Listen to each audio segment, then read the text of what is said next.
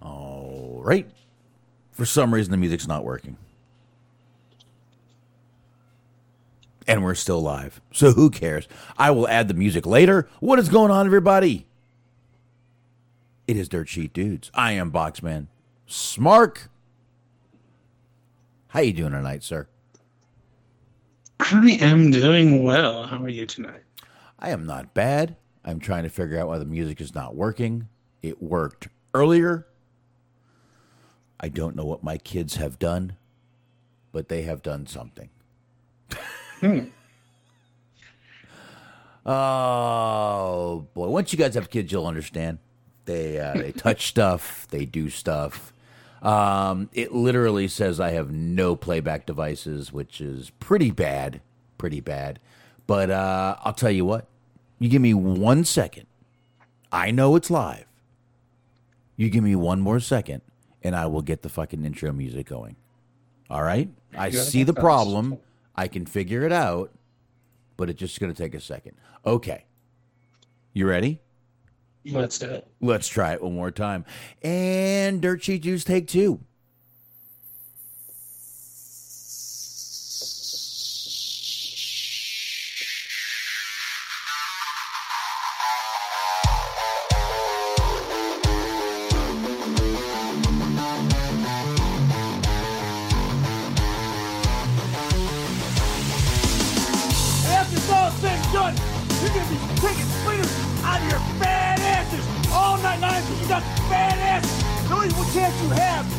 No chance. If you had a chance, you can run lickety split. But you can't run because you're the asses. Well, Ric Flair, you know what? I'm not a normal looking athlete myself. You know what I'm talking about? I've been in the gyms a lot. It's a privilege and an honor to walk out with Ole Anderson, Lex Luger, and the Omni tomorrow night. I am not a happy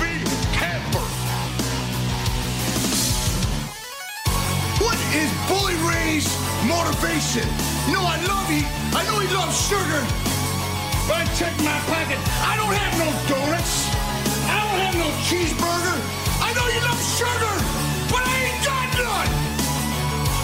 To be the man, you gotta beat the man. And I'm saying, woo, right here in Nashville, Tennessee, pal.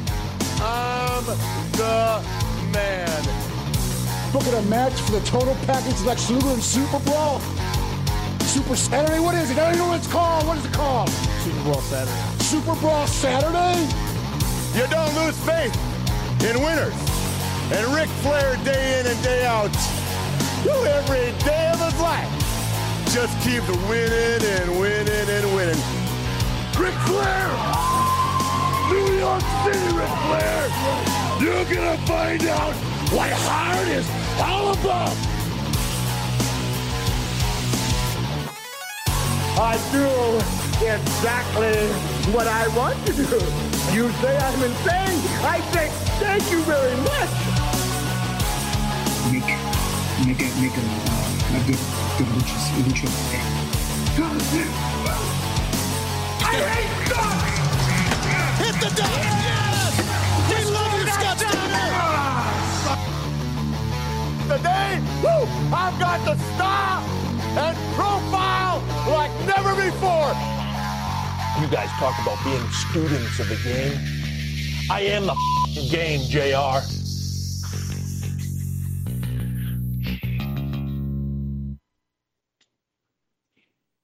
Right there, Smark. There we go. Screw the extra intro. We're already here. We're in. We already did this. It was take two. So what? So there you go. I'm glad you're doing well, Smark. I am. That's I'm, right. I'm very happy. Uh, I was telling you about my day. Let's just not even get into my day. Uh, Well, you, you had a bit of a rough day, which leads to an interesting segue. Perhaps you need this more than anybody. This, you know, you had your birthday Wednesday, but I want to wish you and I want to wish everybody else a happy National Clown Week. This is an actual thing. I know you said you were scared of clowns Wednesday, but this is an actual thing. It's Proclamation 4071. So put into place by Richard Nixon of all people, oddly enough. Oh. But intern but this is National Clown Week. It's currently in progress. I'm gonna post a link to it in the Mixer chat. But this is an actual honest to God thing. National Clown Week. Um, that is interesting. Very, very interesting. Uh, okay, awesome, cool. Yeah, not quite sure what to say about that. Not at all. Not at all. I sure. told you I had an interesting factoid to drop on you, and I did I feel Very, like I did not very, disappoint. Yeah, no, no, no, no, no, not at all. Yeah, that's very interesting. Um, I mean, you know, like you know, naked chicks dressed as clowns. That's different. You know, I- wonder if maybe you can shed some light on this because I was actually thinking about this earlier. You had talked about like kind of being afraid of clowns, and I wonder the people that like have a very visceral reaction. Just like I know people that are afraid just seeing like pictures of clowns online. They like gets them all. Uh, they don't feel like you're quite that intense, but like for the people who feel that way, I genuinely wonder what they think about like the gathering of the Juggalos. Where it's just a bunch of group of people like with their face painted as clowns. I wonder if that's just like horror city for them. Probably is. I mean, I'm not. I'm. I'm. I'm not that bad. I mean, I just certain clowns freak me the fuck out. I mean, I. It's just. I. I. I don't know. Okay, So- honestly, got a question. How did you feel about Doink and Dink? I mean, they were fine. They didn't freak me out. None. All right. It's just some clowns freak me out. The clown and Uncle Buck freaked me out. Mhm. Okay. When I was a kid, I went on this. You know those carnivals, those local carnivals you go to, not the state fair, but the local carnivals. Mm-hmm. It's kind of a, a lost art these days, but yeah. Yeah. Well, a clown jumped out Good boy. in one of those haunted houses and grabbed me and like literally put their hands on me. My dad punched the shit out of him. Like fucking Legends of the Hidden Temple, Temple Guard style. Just punched him. And for, I, I don't know, I had a little little little clown thing from then on. I don't know. I, I'm I'm not scared is a not the best word. I'm I'm not scared of clowns. They just some some clowns freak me out. Some clowns are fine. Some clowns freak me out. That's all. to make you uncomfortable. I mean, there's certain things where it's like I'm not necessarily afraid of spiders, but if there was a fucking tarantula in the center of the room, I wouldn't want to go near it. Yeah, I mean, and, and again, I'm not a big.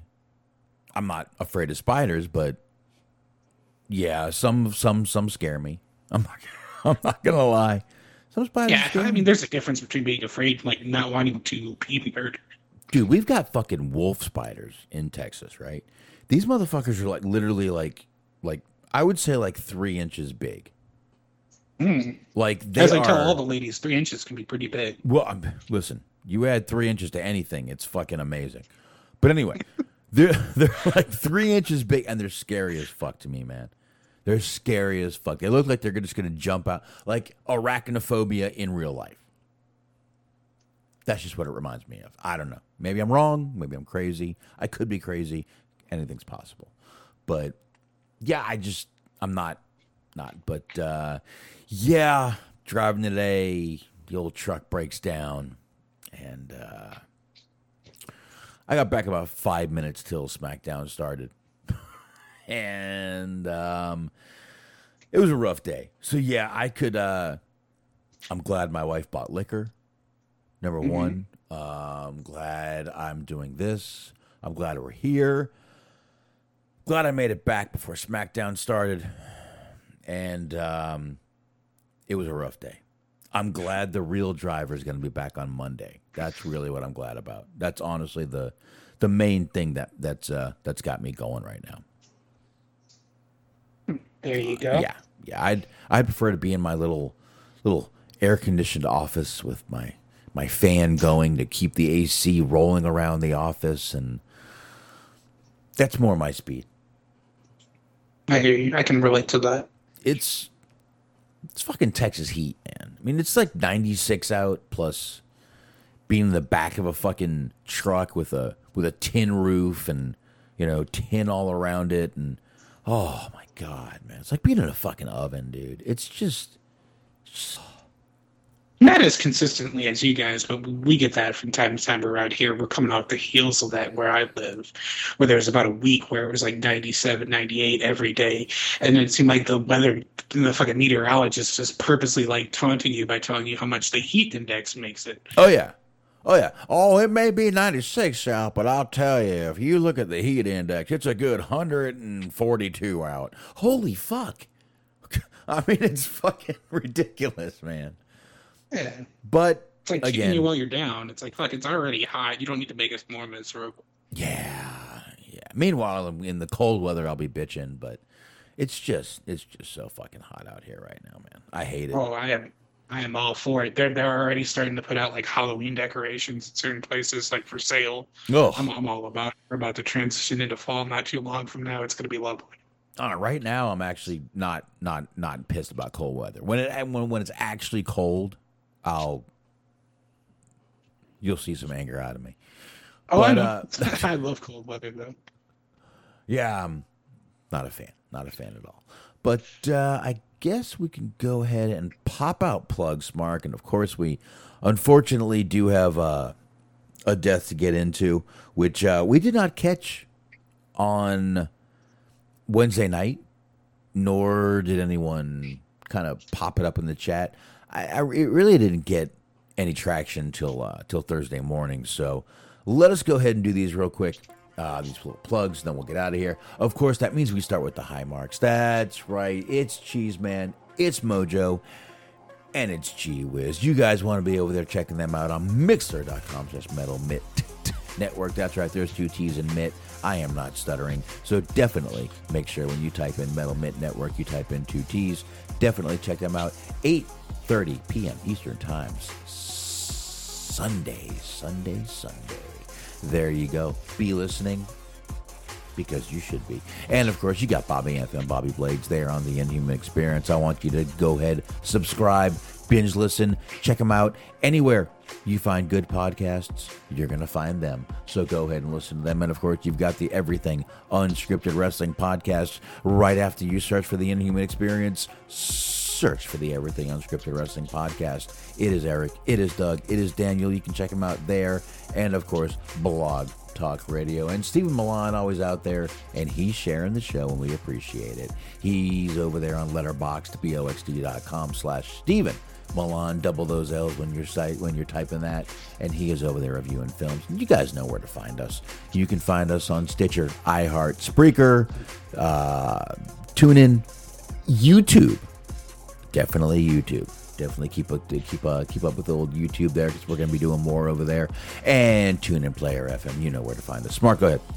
That's right. Well, since he is in the chat room, I'm going to refer to this section of the plugs as a Dirk double feature because you got Oh. Mondays, 10:30, or not 10:30. Sorry, Mondays 8:30 p.m. on the Metal Mitt Podcast Network. You got Cheese on Sports with Cheese Man. Dirk is on there as well, and Sundays 10:30 a.m. That's what I meant.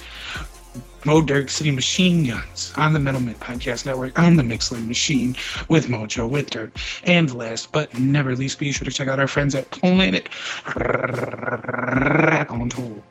It's the Planet Rag on Tour podcast. Bobby Anthem, Papa Dave, Sincere, and Yuck Nasty. Season one complete. Season two ongoing. Be sure to subscribe so you can get all that goodness in your ear hole. There you go. Stick it in your ear hole. Love it. And do it. All right. So there we go. Let's drop those bad boys down. Let's hit the old pause. All right. Like I said, unfortunately, we have to get into one death this week. And um, I got to tell you, this one's sort of. This is another one that kind of hits home. Um, I have mentioned many times on this show.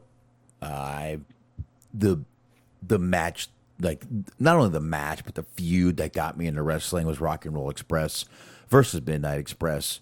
Um, and most of that time there was beautiful Bobby Eaton, and uh, he passed away Wednesday, sometime Wednesday. Again, it, I'm, I'm surprised no one popped that up in the chat or anything as the show was going, but it looks like Wednesday night now. His wife passed what three, three, four weeks ago, Smark, We talked I about it. believe around that timeline, yeah, we had talked about you. We did talk about that, yeah. Yeah, and then he takes this fall. He gets hurt. He's in the hospital, and he passes away. I mean, it's it's man. I gotta tell you, when someone really loses their their loved one, it's almost like when they find an excuse, they give up. Man, I, sixty-two years old. First of all, way too young to go.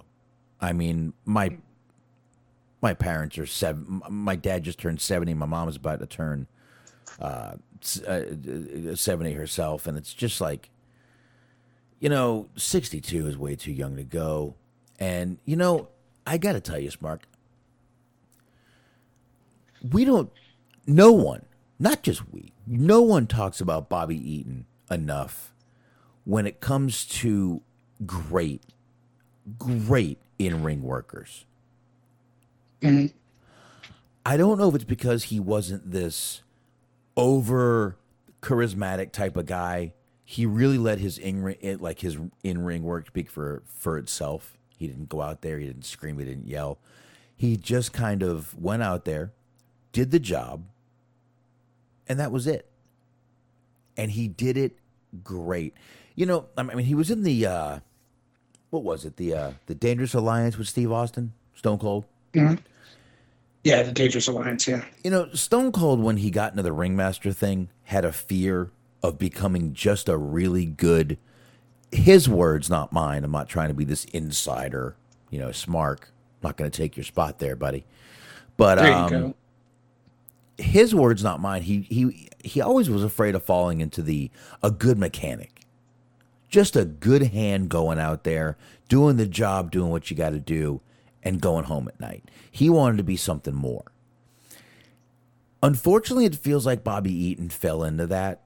He was just a good mechanic. Now listen, the the feud again, once again, between you know the, the the Rock and Roll Express and the Midnight Express, that feud got me into wrestling, man.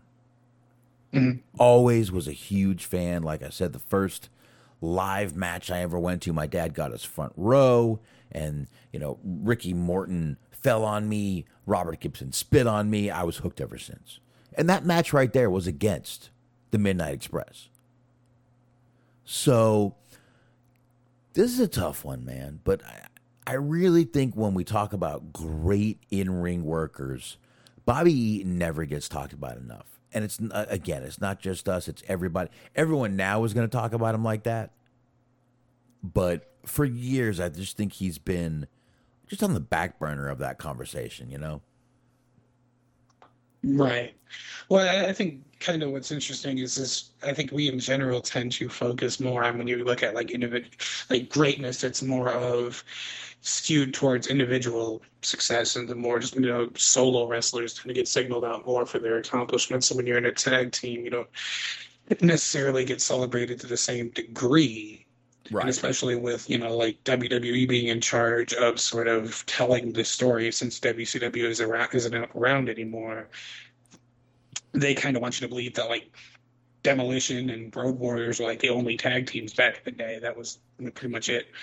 Um, but you know he's been, he's been around. I'm just kind of looking at the Wikipedia here, but he's been around at just pretty much everywhere that you could possibly think of that was like prominent at any point. You know, NWA, CWA, Mid South, Jim Crockett. He was in WCW. He was even in New Japan for a while. Smoky Mountain, just mm-hmm. anywhere that you could possibly think of, he appeared. Even if it was only for you know like a cup of coffee, as it were. But he's been pretty much everywhere that there is to have been. Yeah, it really has, man.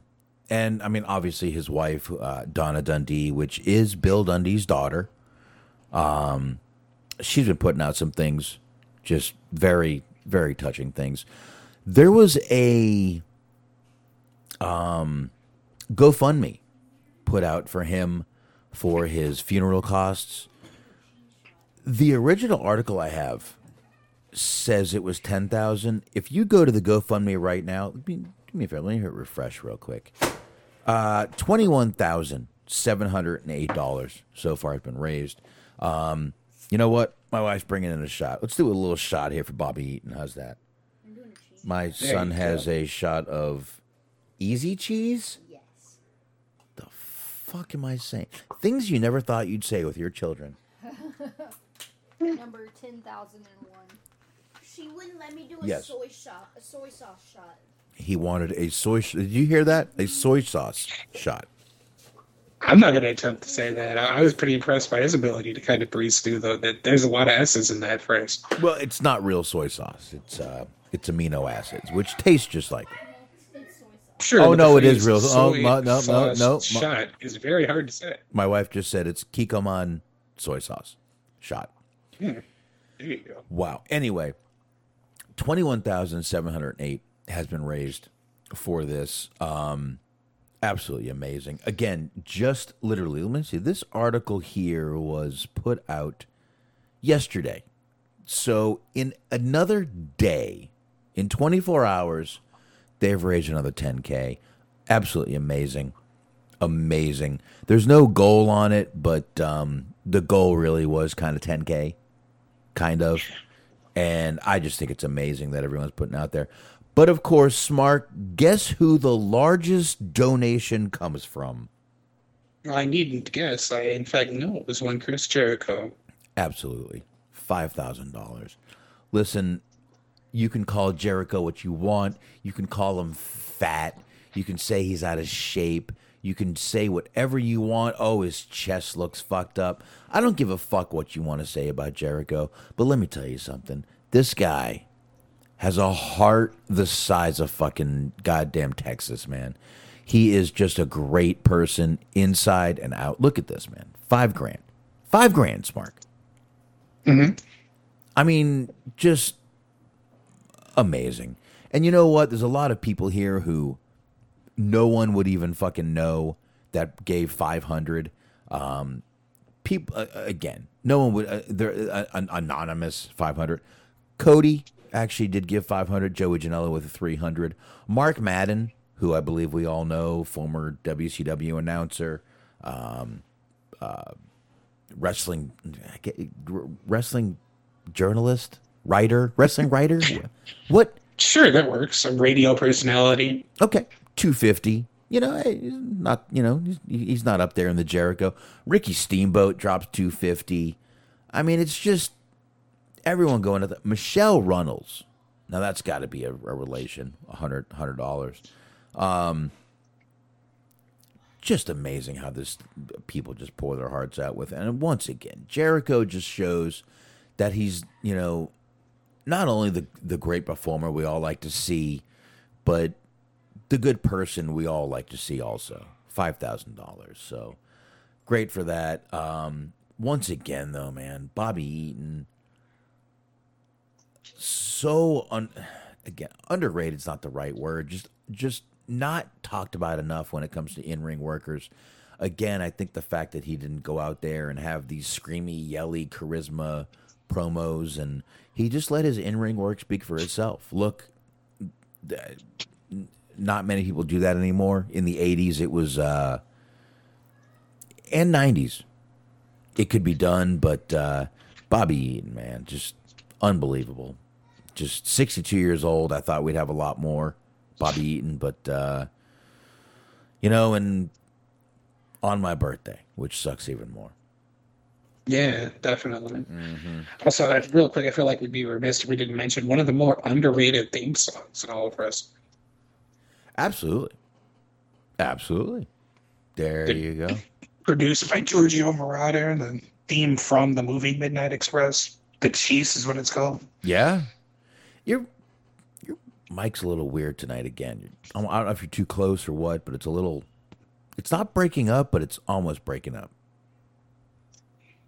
Go ahead and uh, blow into it. I'll uh, Nintendo cartridge and see what we can come up with. Give me just a second to fidget with these here levels.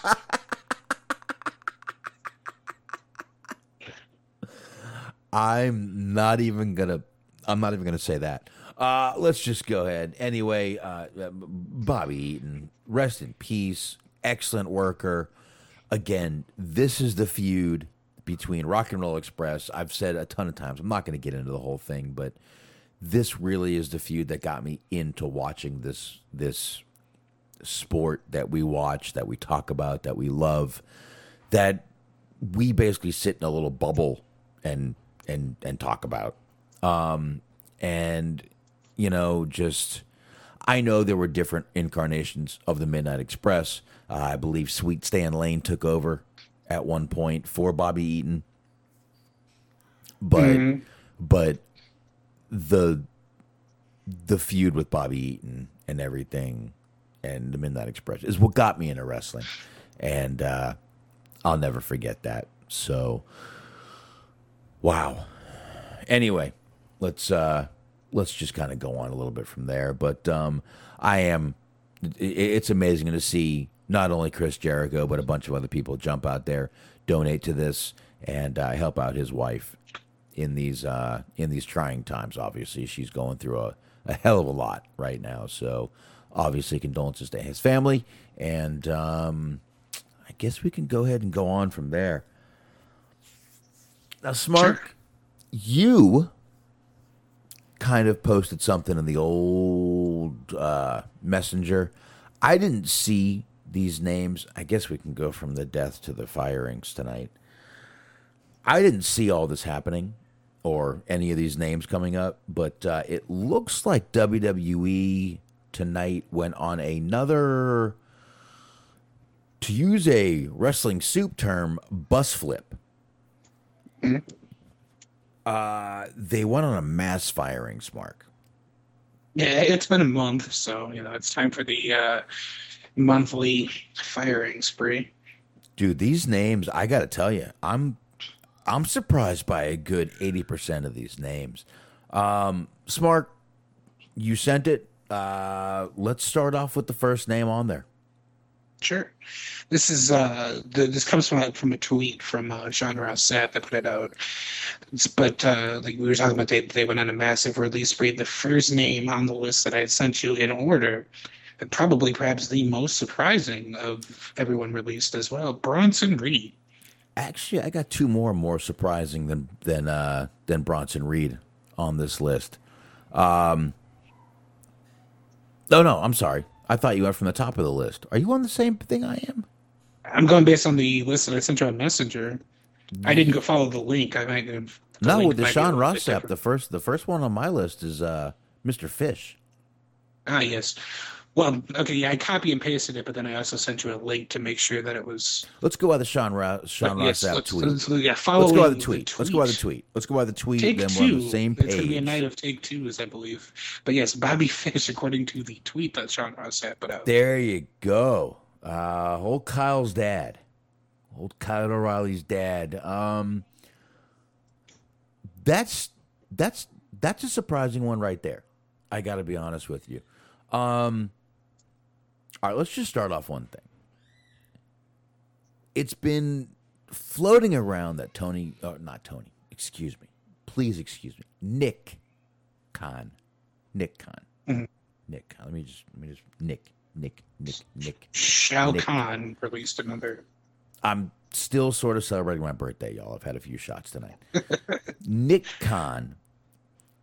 It's floating around that he doesn't care if you're in a storyline, if you're, you know, in, in the middle of anything. It's not going to matter to him. He's willing to take the heat, is what we've been reading. Yes. So now Bobby Fish, I, I he's been out for a while. He just came back. He's starting to do a little bit of a feud, and then they get rid of him. I gotta say, man, uh, there's a lot of people on this list that I am in awe that they got rid of. Shocked they got rid of during some storylines that were actually interesting. Right. Yeah, And this one doesn't really surprise me so much because, like we talked about, yeah, honestly, I, I'm seeing a lot of people. I, I'm in the minority here because I'm seeing a lot of people that are saying they're very surprised. But A, the Undisputed Era is done with. And B, like I said, they put him in a throwaway, like what could have very well been a takeover quality feud or match or what have you with Roderick Strong. They had a history that they could build an entire program on it. They used it in a throwaway match on NXT this week that was literally so forgettable that I indeed forgot it while recapping NXT and I had to double back and talk about it. So it's like it's not terribly surprising to me because it just it doesn't seem like they really were going to use him for much anything. Right. Yeah, I mean, I guess so, but I mean, the guy's got a name in the business. He, he, he it's just, it's a very shocking name. But there are some more shocking names, Mark. And Right. the next name, which you mentioned first, which we'll go ahead and get into, is Bronson Reed. And I got to tell you, man, I am blown the fuck away by that name because not only did I see a lot in him, I think a lot of other people did too. Right. I really do. He was, I mean, he's he, he's a great talent. He was good in the ring. He was believable, believable. Which I gotta tell you, believable is something they're missing with a lot of guys. Sure. He is believable as a badass motherfucker that could go in there and take someone out. I, um, it- again, I was, you know, th- they just gave the guy a main event tryout, which doesn't that sound weird to say? Yeah. Well, yeah, because the episode of NXT that aired last week, not the one that just aired, but last week's episode, he was in the main event against Adam Cole. And, you know, coming into July, he was a North American champion. So it wasn't Right. like they had been using him or they had been, you know, jobbing him out or anything. He had a prominent position within NXT. And there was talk that he was getting ready to get moved up. He had, again, by main event, I mean the show main event he was on, which is sort of a tryout for NXT guys. And then suddenly the guy's gone. Mm. I, I I think they are really going to regret letting that guy go. I really do. I honestly think that's one guy that we're going to see back there. Right. I, I mean, that wouldn't surprise me. Like, I mean, he's got the size, he can move, he's agile, you know, he's, like you said, believable, he can connect with the crowd.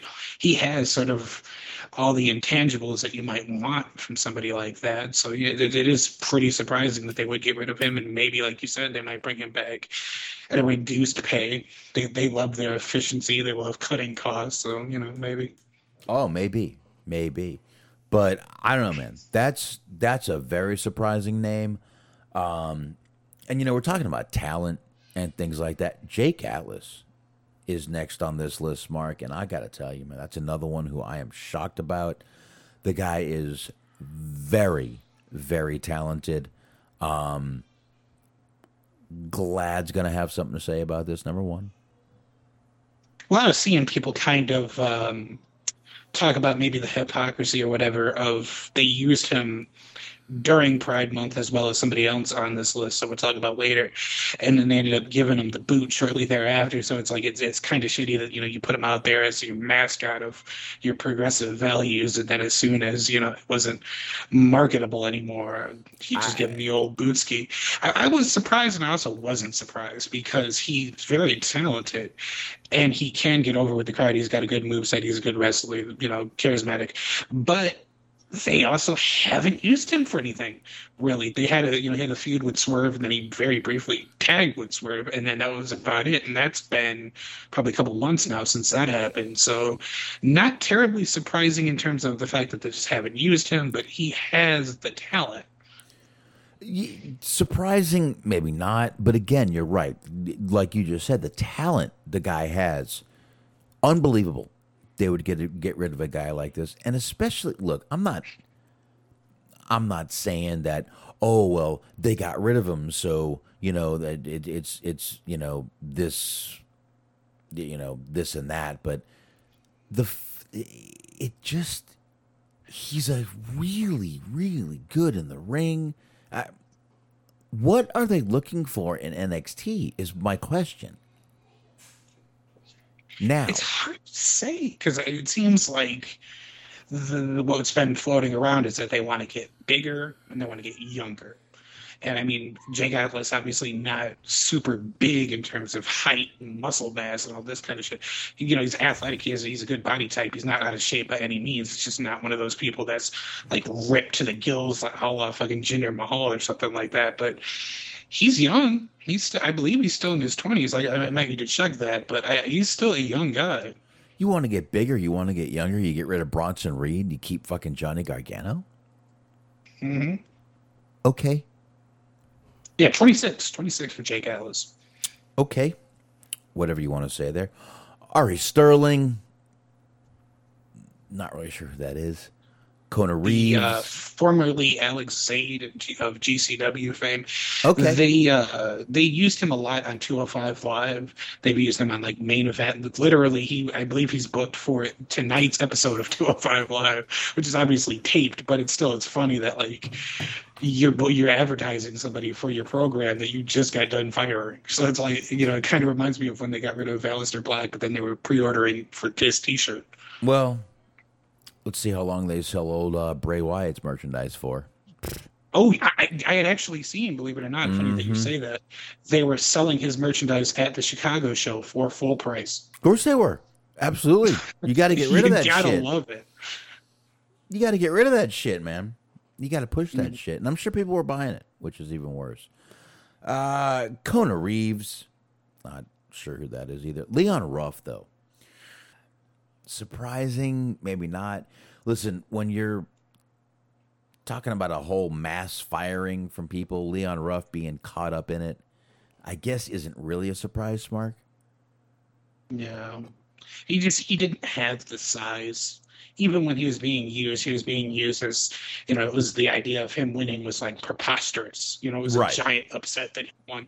He briefly had the uh, North American title too. Mm-hmm. And that was sort of just, you know, they were doing their best to remind you at every given turn that that was a fluke and that should have never happened. So it's like, doesn't bode well for your long term future in the company. No, no, not really. And obviously, with Nick Khan being on this this budget cut streak, it's uh, I don't know, man. This guy's got some sort of uh, some sort of fucking Nick Nickadoo on old Vince McMahon.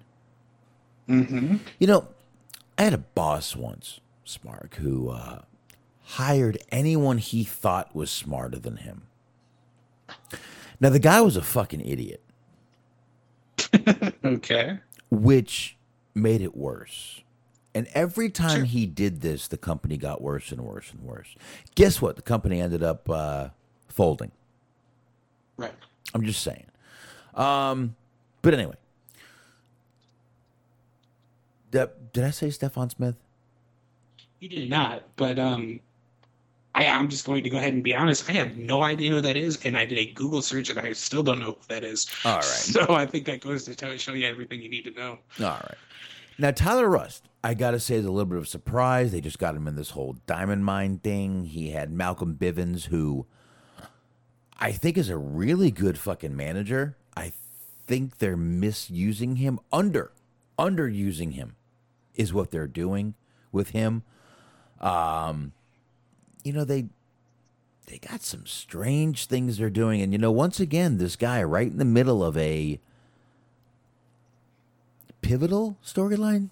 Would that be a right word to use? Pivotal. I would say, I mean, he's prominently featured in a stable. They've been, you know, pushing Diamond Mine quite a bit on Right. TV. So Yeah. And suddenly they just decide, hey, he's not worth the the time, the money, the effort. Bye. Yep, that's it. Mm. That's it. Done. Gone. See ya. Later, bitch. Ain't no more diamond in the rust. Nope. You could say that the diamond has been mined. Oh, the diamond has been mined. I like that. I like that. Uh Oh, you weirdo. All right. Uh Zakarian Smith Zechariah Smith. Not sure who that is, Mark. Now, I did a brief look here, and th- I, I got to imagine that this guy just has to be the absolute like drizzling shits, because I looked him up. He is seven foot, three hundred and twenty pounds. He seems like Vince would just be insta boner for this guy. Like I could post some pictures of it. I can actually link his Instagram in the chat here. He's a big, big dude. Wow. So like, in order for him to have gotten fired, and they signed him in January. So he must be really, really bad in the ring. Like I can't speculate, but I don't think we've ever seen him on NXT. And the fact that he's gone within a couple of months must, you know, probably not that great in the ring. One of those you can see he doesn't have it, which is what probably is what they're thinking too. Asher Hale, didn't we like just see Asher Hale like debut? He, he, he's definitely been on NXT before, but hasn't really made an impact. I think they were just kind of using him more or less as enhancement talent, but I could be wrong. Okay. All right. Well, this next name, I have no clue who they are. Giant Zanjeer. Mm-hmm. No clue. But I got to tell you, this next one, surprising in a few Ooh, ways. he must also be drizzling shit because they're saying that, according to his Instagram, seven foot three. Oh my God. Yeah, it seems like Vince would just like you know, seems like he would have him just in his office, just pivoting, turn, rolling around, you know, on the bearskin rug, as it were. Almost, oh, almost just getting every other big guy fired here, man.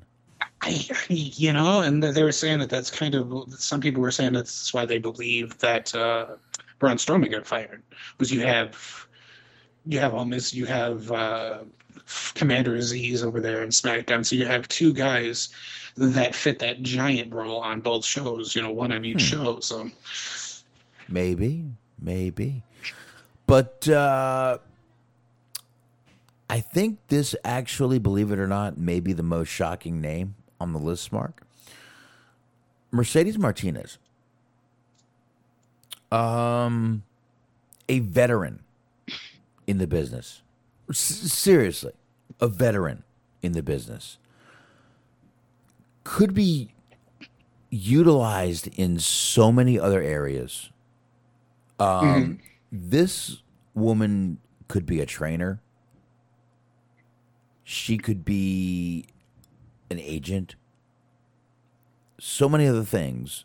And they just drop her like this?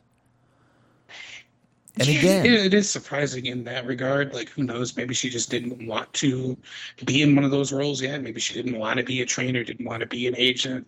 That was kind of what ended up leading Eddie Kingston to signing AEW instead of WWE, as oh. they wanted him in a role like that. So maybe she doesn't feel like her time has come yet. It's hard to say, but it is it is surprising in the sense that even though and they had been using her, you know, they made her seem like you know like a legitimate badass. They did a good job of portraying her in those roles, even though they had her, you know, come up short a couple of times in you know women titles matches. Right. But um, I feel like if anything, I guess it's just not what they're doing anymore. Is that they would keep her solely for the fact that they wouldn't want AEW's women's division to get better because that was like we talked about it. and A lot of other people talked about it that it seemed like they really missed the boat when it came to you know AEW to trying to sign her, trying to keep her aboard because they had used her very briefly at the you know Mhm. very infancy of the company, but they're going to have I guess have a chance to right that wrong.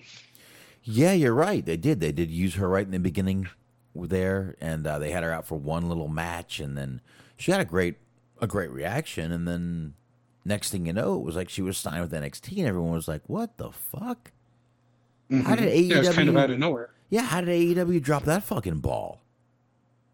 right? And I'm not sure if they dropped the ball or if she just went with another company, which it seems like she might. Have. That's what. I tend to believe. Yeah. Yeah, I think she just said, "Listen, this is my dream. I can, might be able, to, you know, let's face it, they're WWE, you're E AEW." Well, yeah, especially at the time, Right. Especially you know because nobody really knew what was going to happen there, Mhm. and especially for somebody like her that has been on the independent scene for like literally forever at this point. She was a long time veteran on the independent scene. It seemed like that was the goal that everybody that came up at the time that she came up in. That's what you know you aspired to be. Is you aspired to get there. That was the ultimate destination. So it kind of wouldn't have been very surprising if she opted to go with the long term stability. Like AEW obviously wasn't what it is now. Yeah, yeah, but uh, I don't know. I, I think she's uh, out of all these names, I think she's the the the one we're probably going to see um, in AEW. Maybe Bronson Reed. I don't know. Bronson Reed would be a good one to go over there, man. they like them some big guys too. Like they're not as egregious about it as WWE, but they like you know they're like they're big guys like the Jake Hager's, the Wardlows, Powerhouse Hobbs, that kind of thing. Brian Cage. Yeah, and I could see Atlas running around a little bit on the indies and then maybe landing over in AEW also. Again, a great talent. The guy can do the old flippity doos pretty goddamn good. So I could see What- him. What's interesting to me about that is I think Jake Atlas potentially, and uh, you know the Alex Zayne, Ari Sterling potentially, if not anything else, just for uh, dark fodder. You know, just to have him on dark and dark elevation and that kind of thing. What kind of strikes me as curious though is I'm very interested to see Bobby Fish. Like I'm not super interested and I'm not a big fan of his, but if the rumors are true and nobody knows right now, nobody, not Meltzer, not anybody, the Adam Cole thing. You Mm. could potentially have Adam Cole and Bobby Fish together, like as a tag team, sort of run off of the momentum of the Undisputed Era in AEW. That's potentially a very interesting story. Yeah, but according to Tony Khan, he's made no offers to Adam Cole yet. Right. Yes, he's still under contract, and it's sort of believed Right. that they were saying in the Observer that Adam Cole wasn't even going to negotiate until the contract was up. So he's either going to re-sign or he's going to let the contract run out and then negotiate. He's not going to negotiate while he's under contract, at least not with AEW. Yeah, and Tony Khan has said this more than once. He said it on on one interview. Uh, he did it on Busted Open, which he I guess he goes on every week. Um, it they have really bad pictures of Tony Khan. Like in this picture here, he looks like he's doing a stand up, like comedian act. To me, every picture of Tony Khan looks like like uh he's cast in like one of those porn roles where he plays the nerdy brother. And like his, his sister's hot friend seduces it. Like he looks like he's that character. He just looks like he fits that role perfectly. He just leaves the scene and the two chicks fuck. Well, yeah, something like that. Yeah, just a or like he, you know, Yeah. somebody like his sister's friend offers him, you know, incentive if he tutors her for the big test, Ah. something like that. Uh, I was just thinking he leaves the scene and there's a strap on involved. But anyway, um, Potentially, I mean, yeah, it's 2021. yeah, it, it, it, it just literally the picture they have of him, he's against this gray brick wall, and it's like, is he doing fucking like improv stand up? He's a hack 90s comic. What's the deal? Did anyone ever notice it's just me or Did you ever notice Brian Cage really big, or it's just me? what's the deal with Sammy Guevara wanting to rape people? Oh, oh, oh. Sammy Guevara's hair. What's that Yes. about? All right, say that. I tell you, I haven't been this flustered since I heard Max Caster's freestyle. huh? Oh, you're just going in the wrong direction here. The- I know no other direction. Ah, but yeah, To- Tony Khan is really. Listen, if you negotiate with someone under contract, there's contractual no nos against that. Yeah, tampering. Absolutely. It. Another shot the wife brings in. And besides, I mean, it's not like Adam Cole doesn't is unaware of the presence of AEW, and it's not like it, it- he, he needs to know whether or not they want him. They want him, and if he wants them, when the time is right, he will make that happen. It's not like you really need to negotiate all that much outside of just you know, here's how much we're going to pay you. Here's how much do you do you want it? Do you not want it? Yeah, I mean, he's obviously aware of AEW. His girlfriend works there, Britt Baker. Mm-hmm. and not only works there, but is really one of the Jesus Christ, probably one of the main draws of the company. Right. Well, that kind of makes me laugh because I hadn't really even considered because like people are saying it's potentially going to be a catalyst for him signing there. It's like you know they they do live together. Like he does get to see her regularly. He doesn't need to join a different company in order to make that happen. Yeah, e- exactly, dude. And hey, it's in Florida. It's in Tampa. It's not mm-hmm. that far from Jacksonville. So, And, And depending on what ends up happening, they do fear that we're going to be in another Thunderdome situation. Uh, I see a lot of people saying there's no way that's going to happen. I'm not confident about that. I hope not. I really don't want that to happen, but yeah. if the rumor's out there. The not even the room, dude. If you listen to flat politics, just see what's going on. There's they're they're possibly talking about lockdowns again right now. Yeah, we did. We talked about that a little bit Wednesday. I'm trying my best bit. to be an ostrich in this situation and just go ahead and bury that head as far into the sand as possible. Yeah, we we spent. I didn't realize we spent like an hour on that conversation, man. we, damn sure did because I was looking at the clock and it was like eleven ten, and I was like, "This is the first topic we have covered."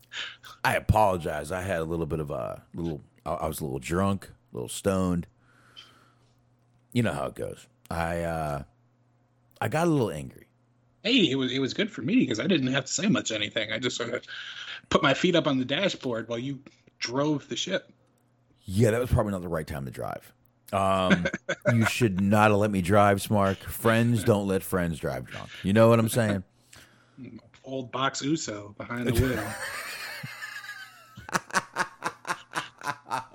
The fuck you mean, cop? Damn right. Fuck you, take my shirt off. Oh, I'm sorry. That's my gut. Don't worry about that. All right. I had too much beer last night. I mean, no, tonight. I'm what? Snapple. Or was it Gator? Uh, Yeah. Snapple that Jim Ross said when he got too drunk. No, I was uh, the Gatorade was was Gatorade's honky tonk. honky tonk had the. Gatorade. Honky tonk had the Gatorade. He even showed how to make it in a shoot interview one time, uh, where they were just following him around on one of his indie dates, and he was like, "Well, what you got to do is you you pour like you, you take all but like ten percent of the Gatorade out, and then you pour the rest of the bottle full of vodka." I was like, "God bless you, sir." Yeah, it's really hard to figure out how to take Gatorade and pour a vodka in it. Well, you know, he, it's educational. It's for the kids. For for the kids.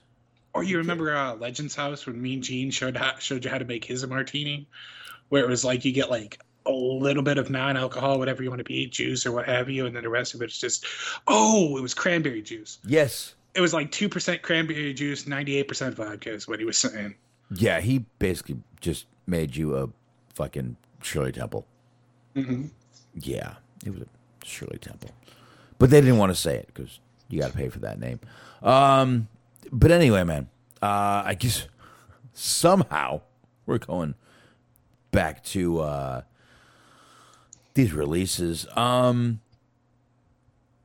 I got to tell you, man, I'm look. I I don't want anyone to lose their job. I would never, never, you know, put that on anyone. Even Baron Corbin, I would not be happy if he was really unemployed and couldn't make money, uh, because I think he would be absolute dog shit on the Indies. But anyway, a lot of these people here, um, I think will still have a an indie career. I mean, Bobby Fish. I mean, l- listen, a lot of these guys came from the indies, and still will be able to. And remember, NXT contracts thirty days, not ninety. So we'll see a lot of these guys or and and, and girls um, sooner rather than later, and find out who is interested and who just decided that it's not worth it and decided to fade away. Right. Yeah, there's a lot of opportunities available for Fish, depending on a what Adam Cole decides to do. But even if he does stay in NXT, you still have potentially him in AEW. Maybe not. I, I- don't know if I would bet on that. But you still have Impact. You have Ring of Honor. You have potentially New Japan and being a junior there. Whenever you know they start doing more shows and you start having better access, easier access to get over there. Mm-hmm. You know, there's any number of things that could happen. Now, them getting rid of Tyler Rust does make me think one thing. They may be thinking of bringing in mm, the real Matthew McConaughey. Hmm. No, no, that wasn't. That was uh, fucking what's his name? I'm, I, I, I know. I was kidding. Um, that's the other guy. Well, I can't remember his name. God. that that's the problem. Yeah, fuck. Now I'm gonna have to look it up, but I don't even know how to Google this because I'm just gonna have to go with like NXT Matthew McConaughey. We'll just see what happens. Oh, there you go. Um, all right. let's move on. Let's move on. I I do feel bad for a lot of Curt of Stallion. Curt Thank Stallion. Yes, there you go. I feel bad for a lot of these people, but I think a lot of people will will will definitely thrive on the indies. And let's face it, man. Right now, with the, I I hope we're not going back to these again these fucking lockdowns and indies not being able to run and this and that because I think a lot of these people will uh will unfortunately fade away. But listen, Bobby Fish, Reed, I don't know if he'll end up here or back in Australia. Uh, Atlas will definitely, definitely thrive on the Indies. Ruff, not sure. Rust, he's one I think they may bring back eventually. Uh, Mercedes Martinez, I think, will find something. I got to tell you, I'm, I'm, I, I got to be honest, Mark. How do you think Triple H feels about these releases? Because some of these people, you know, Triple H is fucking just like super behind. And I don't think he's got jack shit to say about any of these.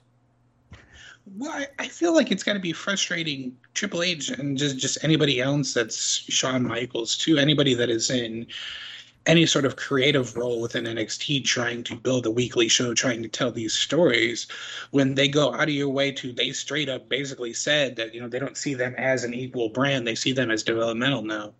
You know, mm-hmm. now that they don't have a TV show, or well, they still have a TV show, but now that they had to move or whatever, they've their opinion has soured on them. So they're just openly, kind of openly saying that they think you're not shit in the grand scheme of things. So that's not great for morale anyway. And then you're trying to tell these stories, and you don't know if you're going to have people on a week to week basis. Like this, you know, it's not the same as them just like firing Ever-Rise. They're firing actual people that they use on a regular week to week basis. So you don't know who you can rely on to be there.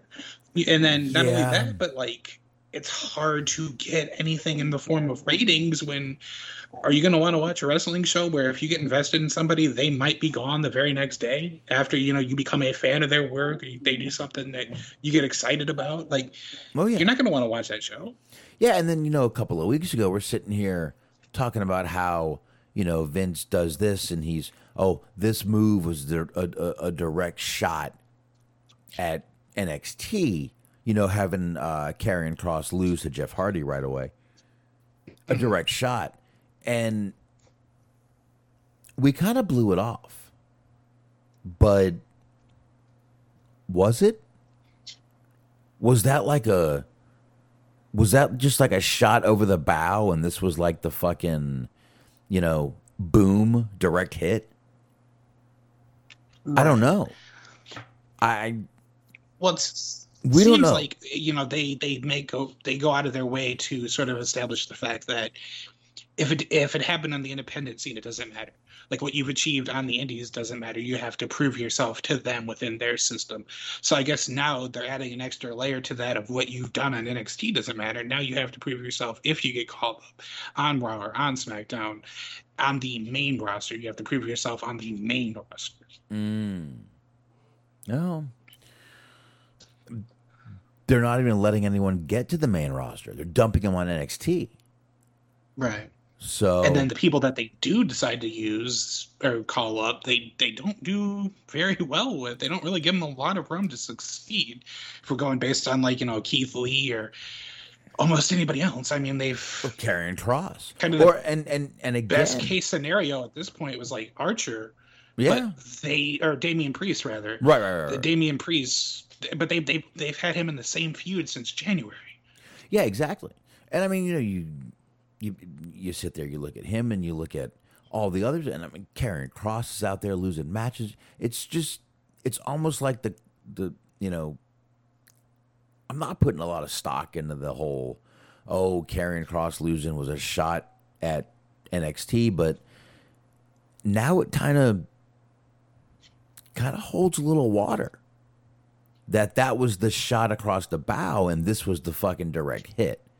Almost like, Vince was playing Battleship and this was sinking the battleship. You know what I mean? Right. And I mean, they have Henry Cole right now, even if he does resign, he's currently working on basically like we said on Wednesday, a handshake deal. Mhm. Like he's not technically signed with them. Like, and then I mean, I feel like that goes to show one of your biggest names on your, you know, your roster, your brand, however you want to look at it. You don't care enough to check up with his contract status.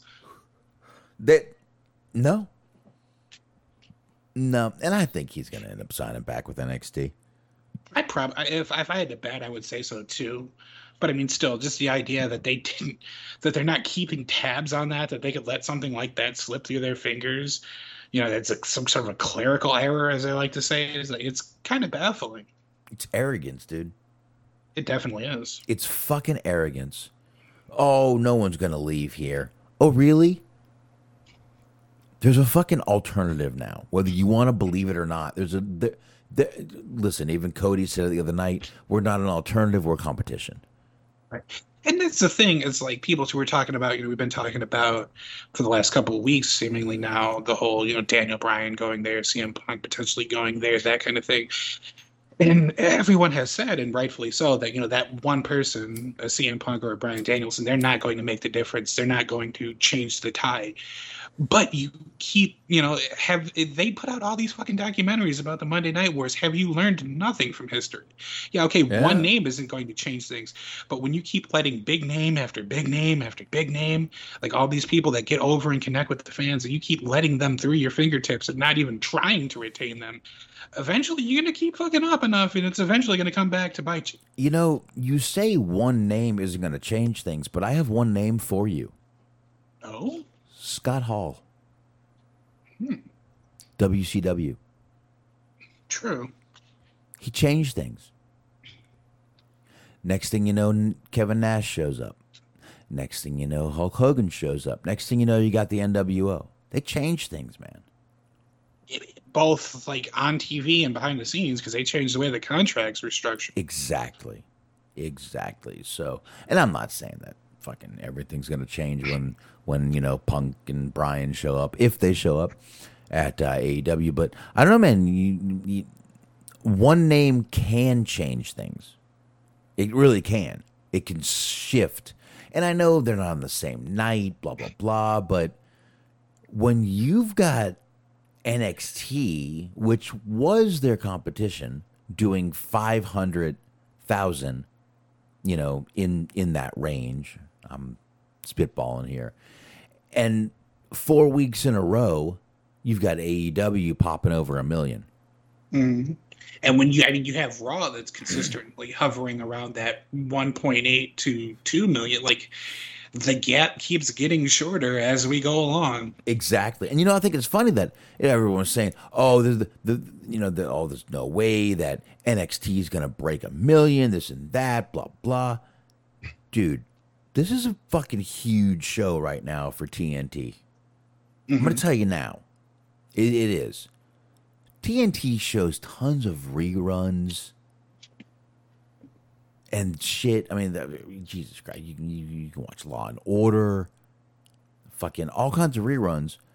But this is a like a this is a TNT show. This is an original, Right. and it's one of their number one shows right now. And I know a lot of people are going to say, "Oh, well, TNT got rid of WCW when it was your number one show." Mm, this is not 2000. This is not the year 2000. TV is different. There's a ton of channels. There's streaming that is a huge competition in television. And when you can still garner over a million viewers, I think that's a plus any day. right Um, now anything regardless of what it is if it becomes appointment viewing where you want to see it and you want to see it live as it happens in today's landscape with television that is a huge thing especially when you've got everyone going, oh, you know, making excuses for WWE's shitty ratings. But oh, the Olympics are on. This is on. That is on. Hey, guess what? The Olympics are on Wednesdays, and AEW is still garnering over a million, which Not no one that, expected. the olympics have existed for almost ever at this point like Yeah. the olympics were a thing in the 90s when ratings were still super high like you know it, it's always been around Yeah, and there was no pandemic at that time. So Mm. it's I mean that just goes to show. But um, ah man, I don't know. Let's uh, I guess we could roll on from that a little bit, Smark. Sure. Um, we saved a few articles from Wednesday night because we, uh, I drunkenly got into a rant, things happen. which I'm trying not to do tonight. But uh, you had a MLW thing where they were uh, kind of getting into a little bit of, of a spinoff. You got that? I do have that. That's courtesy of Wrestling Inc. Wrestling Inc. exclusive. How about that? This is from uh, August 4th, so it would be Wednesday. MLW signs deal for new Azteca Underground spinoff show.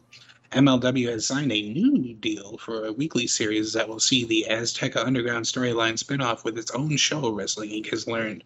The name of the show is tentatively don't know why that was hard for me. MLW Azteca and will premiere in the fall. The show will feature a different roster from what is currently on MLW Fusion. A deal on the series has been in the works for close to a year. The home of the new series, along with more details, are expected shortly.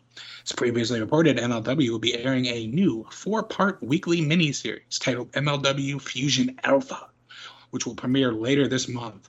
Stay tuned for updates. Yeah, this sounds like a Lucha Underground spinoff.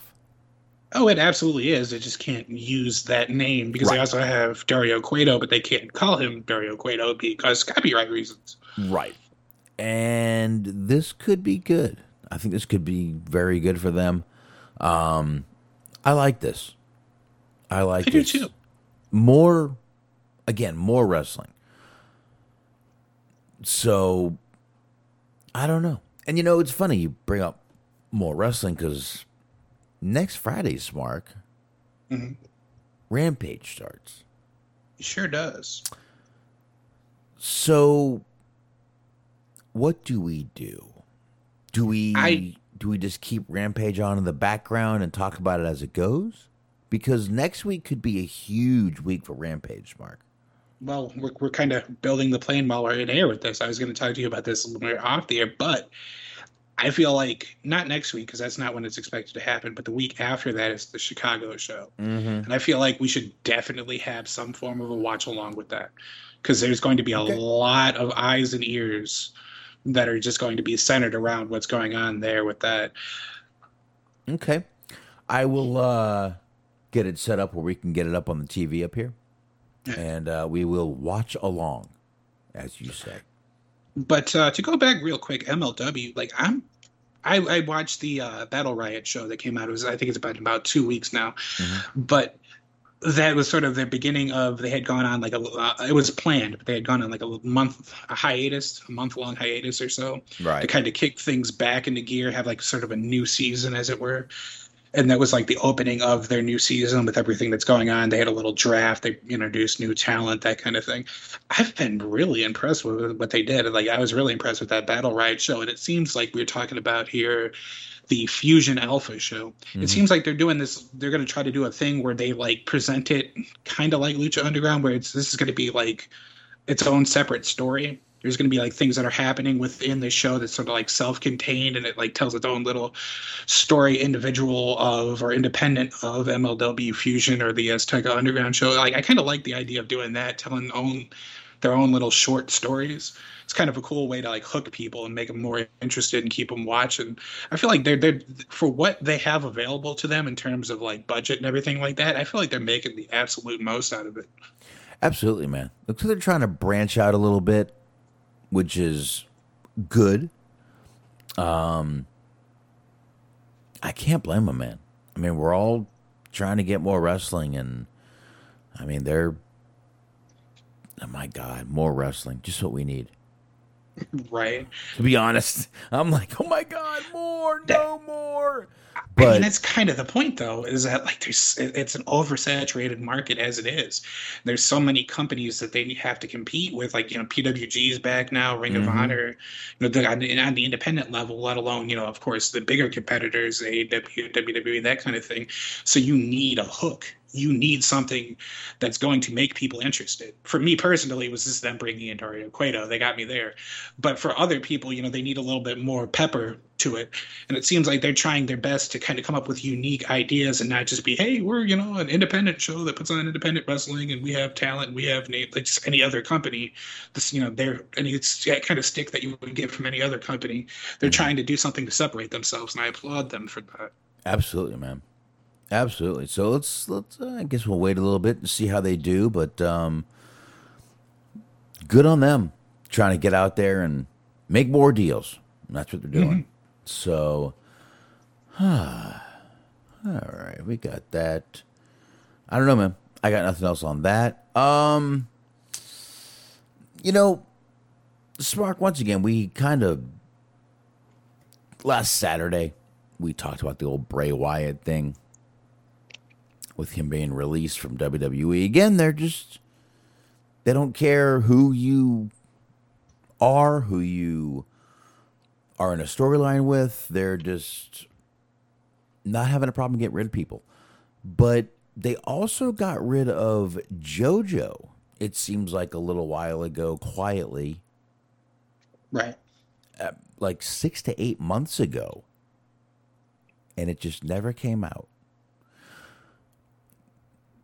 JoJo obviously is Bray Wyatt's girlfriend, who they have a child now, um, and who is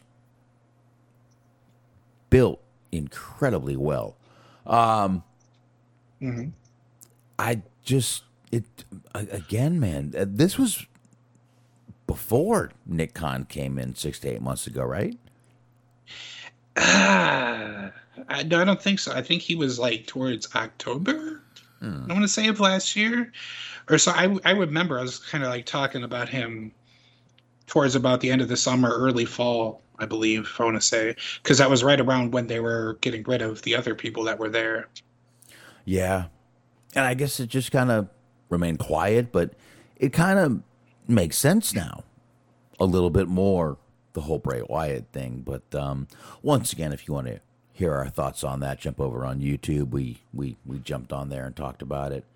But uh, yeah, man, I think just, again, man, it's, it's like every other week, someone else is gone and gone and gone and gone. I think we're going to be hearing about this every two to, f- to two to four weeks. It's just going to pop up. Which is really kind of disappointing because if there's a complaint that can be lobbied towards the company as a whole on all three shows, there's a lot of just repetitive matches. We're seeing the same mm. people wrestle the same people ad mm-hmm. nauseum at this point. And the fact that they're getting rid of extra people that could potentially freshen things up a bit is a sign for concern, I think. Oh yeah, absolutely, man. It, it definitely is. And you're right. We are seeing the same. We're we're not only seeing that. We're seeing people wrestling wrestling two and three times a night, which we've been seeing more than once. So, um, you know what? Before we get into anything else, Mark, Yes, I really got to pee, and I understand. hear my kids yelling. I'm gonna go see what's going on. I'm gonna pee, and we'll be right back. All right. All right. Take a quick break. Be right back. And uh, I will uh, see everyone soon. All right. See you. what to wear. You think that you're better? All right. Oh, much better. I really had to do that. Sorry, everybody. I had to take a quick break there, but I feel much better now. And uh, all right. So, Smark. Let's see. We were about to jump into something else here. Here's a good one to jump into. Sure. Drake Wuertz, former WWE referee, Smark, is jumping into politics. I think he's already had a head start on that, but yes. hmm That's right. Um, he is running for Florida House of Representatives in District 30. And the election is this week. And, and I have to say real quick here, and I'm seeing the article from Wrestling Inc. It looks like he photoshopped his picture himself into like a picture that comes in like one of those frames when you already buy a picture frame from the store. Yeah, he is a little clearer than the picture. It's so weird. It is. Uh, it could be a real picture. Who knows? But uh, I, actually, the the the election is in 2022, but he's starting to run this week. Um, and there you go. So if you want to vote for Mr. Drake Wuertz, Mr. Wow, um, my God, Mr. Seriously Right Wing, you can do that November 8th, 2022. So he'll be on the ballot. the scary thing is he could potentially win. In Florida, you never know. It's entirely feasible. I mean, yeah, it's it's it's a red state primarily, yeah. Uh, it is and it isn't. The governor is, but he's really the only red. I- I- If you look at that state, there's like two Republicans, and the rest of the state isn't Republicans. Right. So I mean, it's saying here in the article that Florida's District 30 is represented by Democrat Joy Goff-Marcil, I believe, Mm-hmm. who defeated Republican Bob Cortes in the 2020 general election by 6%. So it's like kind of one of those things where it can go either way. yeah, it's going to be a uh, interesting, but he doesn't really have much. Which, again, the kind of interesting thing, though, is just hypothetically, the county that he is running for is indeed Full Sail falls under that area. Right. So you're right. People may, may remember him simply for being the referee in. WWE. and the performance center as well by the way so Right. certain ironically enough certain, well maybe perhaps not ironically enough but certain wwe territories areas of importance would be under his control as it were i guess under his leadership Oh, I see where you're going there. Could be. Could that be. would actually be kind of a fucking bad thing for them if they have to go back to you know doing thunderdome or working in certain areas of florida if he wanted to like purposely have an axe to grind for those people yeah, but we got a couple years before that. Yeah. Well, one. one year. One. One one in a few months. So we'll see about that. But uh, there you go. Getting involved in politics. And most of you know where his political stances are. hmm So, on that Smark, let's go to uh, the Tyler Breeze story. Yeah, how about that? I suspected that's where we were going. Um, you figured I would have been ready, but, uh, this is coming to you from Fightful.com. Tyler Breeze says we signed up to sit on the bench. If you're not used, it doesn't matter. Oh, sorry. Tyler Breeze, we signed up to sit on the bench. If you're not used, doesn't mean complain about it on Tyler Breeze was released by WWE in June after being with the company since 2010. Breeze was featured regularly in NXT and on the main roster, eventually winning the NXT Tag Team Championship alongside Fandango in August 2020. Throughout his time in the company, Breeze experienced some frustration as maybe he wasn't used to the best of his abilities or how many of his peers or fans thought he should be used, but he learned how to deal with these frustrations long ago quote my favorite my least favorite time. I remember being so frustrated. I hate this. I hate when people are like i was never given an opportunity. I was never given a chance. I was held down. That's a whole separate conversation but that's such an excuse of you don't know what you signed up for. We signed a piece of paper for a certain amount of money to sit on the bench and get used if we get used. If they choose not to use you it doesn't mean i can go on social media and bitch and complain and go i'm getting held down Nope. If you're not okay with that, then quit your job. That's what this is. It's a casting call. Sometimes they need you, sometimes they don't. It's always a roller coaster. You're going to get used, but you can't say at the t- you can't stay at the top forever. You're going to get cycled out. People are so entitled that they're like, I should, I should have gotten this. I should, I deserve this.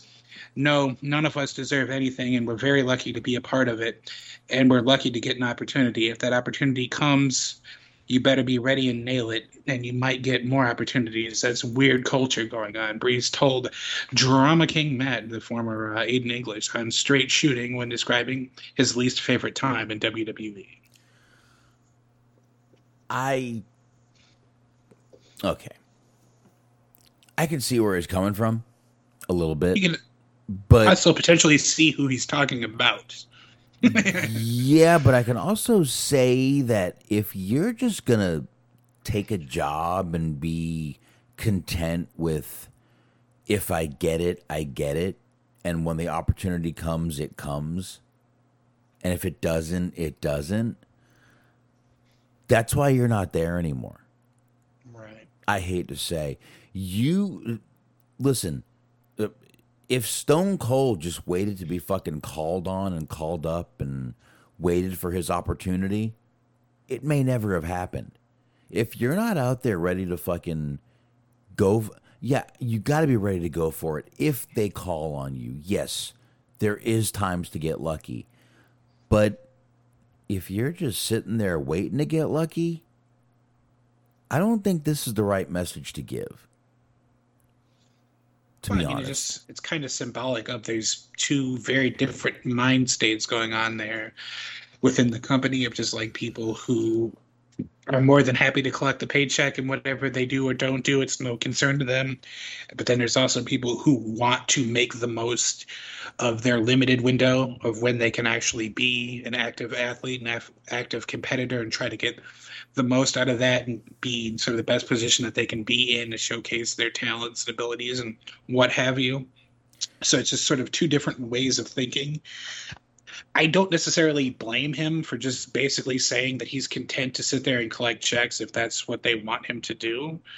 Because I feel like that's kind of something that a lot of us would probably take advantage of if we are in that position. If you were at your job and they're just like, hey, just, you know, show up to work, but you might not have to do anything that day.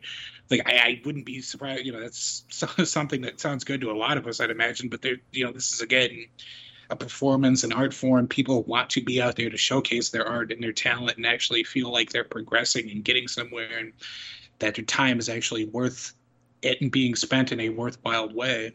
yeah, it sounds great, but he's not with the company anymore Right. because maybe he just waited to cycle and get used. Well, that's not the way to do it. Dude, look at Nikki fucking Cross. If Right. she waited to get cycled and used, she'd be released by now. Probably, yeah. if she didn't come up with this little, you know, almost a superhero character, she'd probably be one of them on the cutting block. I, I, I really have a feeling she might be. I mean, I'll tell you the truth. Coming into this year, just like I was thinking about potentially, people were making predictions, you know, in January of things they thought might happen in this year, and it seemed to me like just if making guesses, making predictions, and it seemed very likely to me that at this point in time she would have been in AEW by now, mm-hmm. just based on the trajectory of her career. So the fact that she actually thought of something and came up with her own idea to just trying to fight to stay out there and get anything going, you know, it's commendable. Yeah, I, I really think just kind of waiting for the cycle to get to you is not the best. Uh, just, it's not the best message to give, in my opinion. I think I, I think Breeze is completely wrong here. I think he really needs to think about. Well, maybe this is why I was fucking let go. I know you've been with the company for that long, but Jesus Christ, how long was JTG with the company and didn't get fucking used and sat in fucking catering and finally they called him up?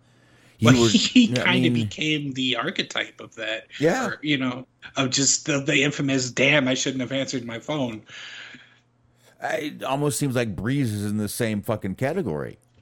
But what's interesting about this, I guess, even more so, is that in part with other people, he runs a wrestling school. Does Tyler Breeze? So it's like this is kind of the philosophy that you're putting out there to your young students. Is just like strive to collect a paycheck, no matter what. No, we'll see where that leads him. Bunch of fucking people being fucking fired. Uh, strive for mediocrity. Yeah. Yeah, pretty much. Uh, speaking of mediocrity, Ooh.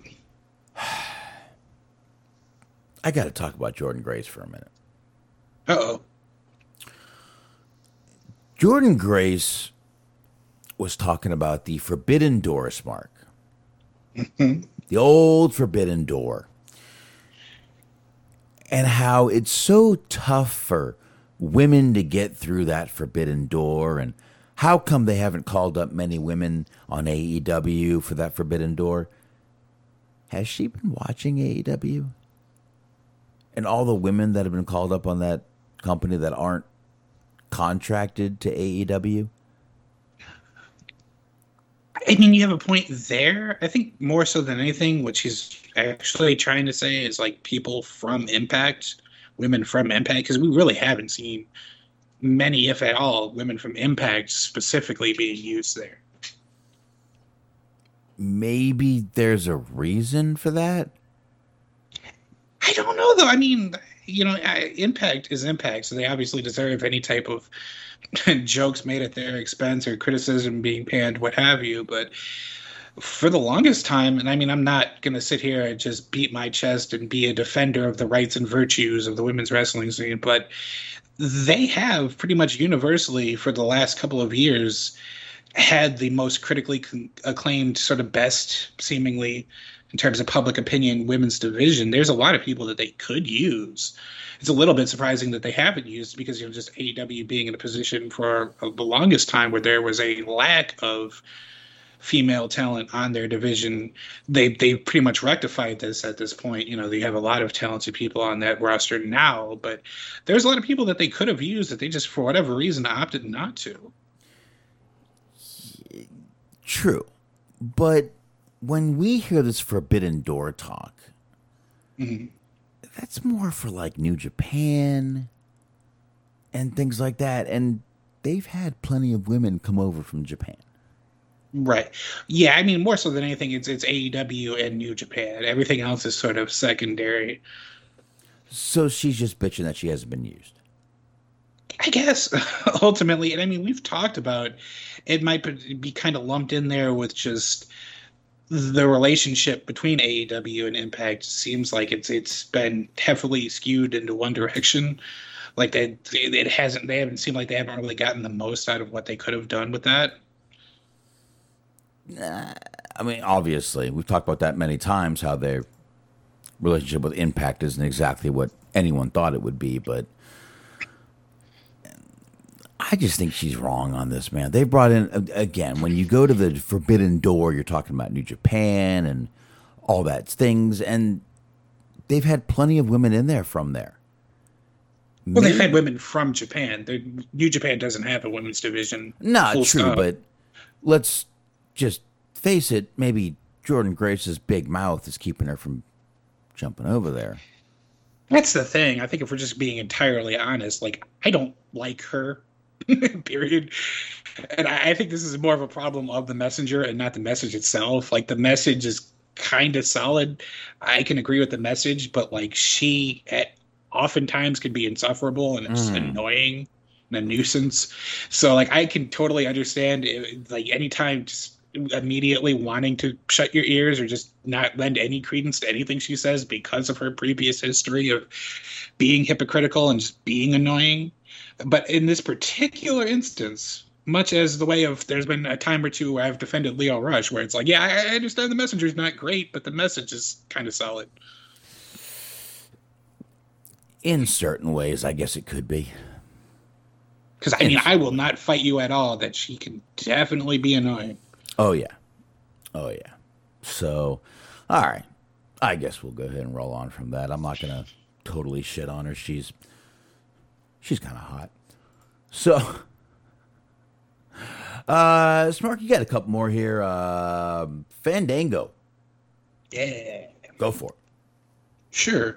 Yeah, this I'm going to uh, go ahead and read this here. This is from Wrestling Inc. Um, I'm going to skip ahead a little bit because this is sort of a broad thing, but there was one thing here uh, from this article. From Wrestling Inc., Fandango revealed that he was nearly a member of 3MB. He revealed that Heath Slater approached him and current AEW star Jon Moxley, formerly Dean Ambrose in WWE, thanks for reminding us, to be part of the group. Ultimately, Vince McMahon vetoed plans for them to join, choosing Drew McIntyre and Jinder Mahal instead. Quote, so at the time, Mox and I were going to every TV and we would just sit in the back and do like dark matches and shit. Fandango said, I like that quote. Mm. So it was like 2012, and you know, you just go to TV every week and get a dark match.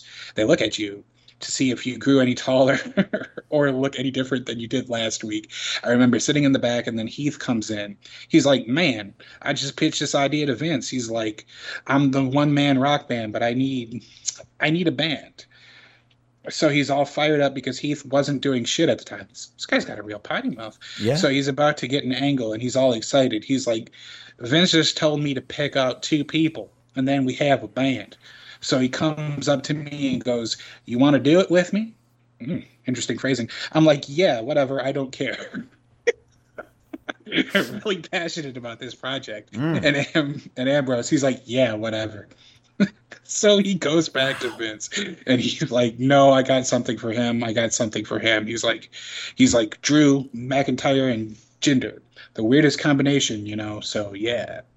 this was a very interestingly wo- I read it as is, but this the phrasing of this was just phenomenal. I, lo- I love everybody's lack of enthusiasm as uh, everybody really. could see what was going to happen. Really? Really is just foreshadowing. I just he, he didn't say this, and there's there's no proof of this, but I just like to believe that just like he approached Moxley in catering. He was eating this big ass sandwich, and he was just like, "Yeah, whatever." Just wanted him to leave him alone so he can finish his meal. Probably. Hopefully, Mark. Hen- hopefully, you know, it wasn't Mark Henry's sandwich. Well, I mean, I guess X Pac was still kind of with them at the time. They were on better terms than they are now. So I mean, I guess anything's possible. Anything, anything's possible. So, um, man, Fandango and 3MB. I don't know if it would have mattered. I don't know if I would have cared. I don't know. If, it, it it's like kind of a non-issue. Well, it's kind of interesting because he says the pairing of like him, McIntyre, and Jinder are very random, or was very random. But like thematically, does it make any more sense for Moxley, Fandango, and Slater? Like, I, I don't understand what the parallel here is. Oh, Moxley would have been horrible in this group. Horrible. Yeah, probably. horrible. But man, I'm uh boy, things we hear that I'm glad they didn't do. I'll tell you. I mean, you want to talk about we, we've consistently talked about Mercedes Martinez dodging a bullet by being out of uh, retribution. D- even despite him pushing a hot dog cart and wearing a gas mask, I still feel like Moxley dodged a bullet by not having to be in fucking 3MB. My goodness. I I can't disagree with that shit, man. So oh Jesus Christ. A lot of bad shit was about to happen that I'm glad we didn't see. Holy hell. So um all right, Smark, you got a few more here. And then uh I got to tell you, I'm debating whether or not to go through SmackDown. I am. I'm fucking tired, man. I've been up since 5:30 this morning.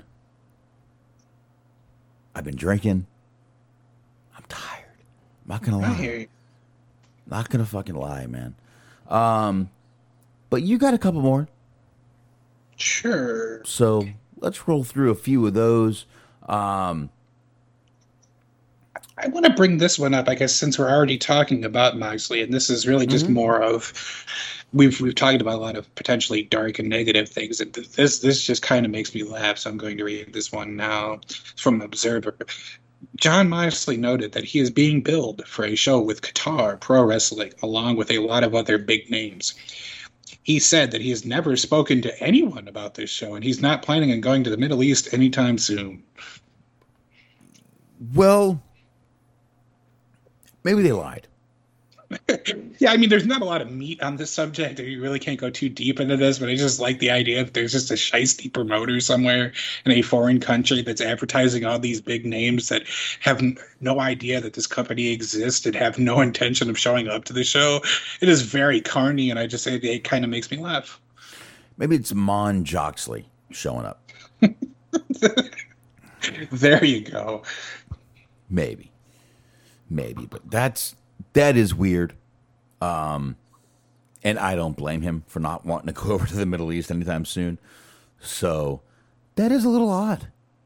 I mean, right now, travel just in general is fucking hard and cumbersome. So going to a place that you presumably haven't been before, or just haven't been to very often, probably not ideal at the moment. Probably not. Probably not. So there you go. I'll transition that, and we'll keep we'll keep things going thematically. This is from Dave Meltzer. Renee Paquette was under a W was under an employee contract with WWE, so could leave with two weeks' notice. But since she left on her own, she was unable to work for a competitor for one year. Unlike the 90-day non-compete clause, she was not paid by WWE during this time.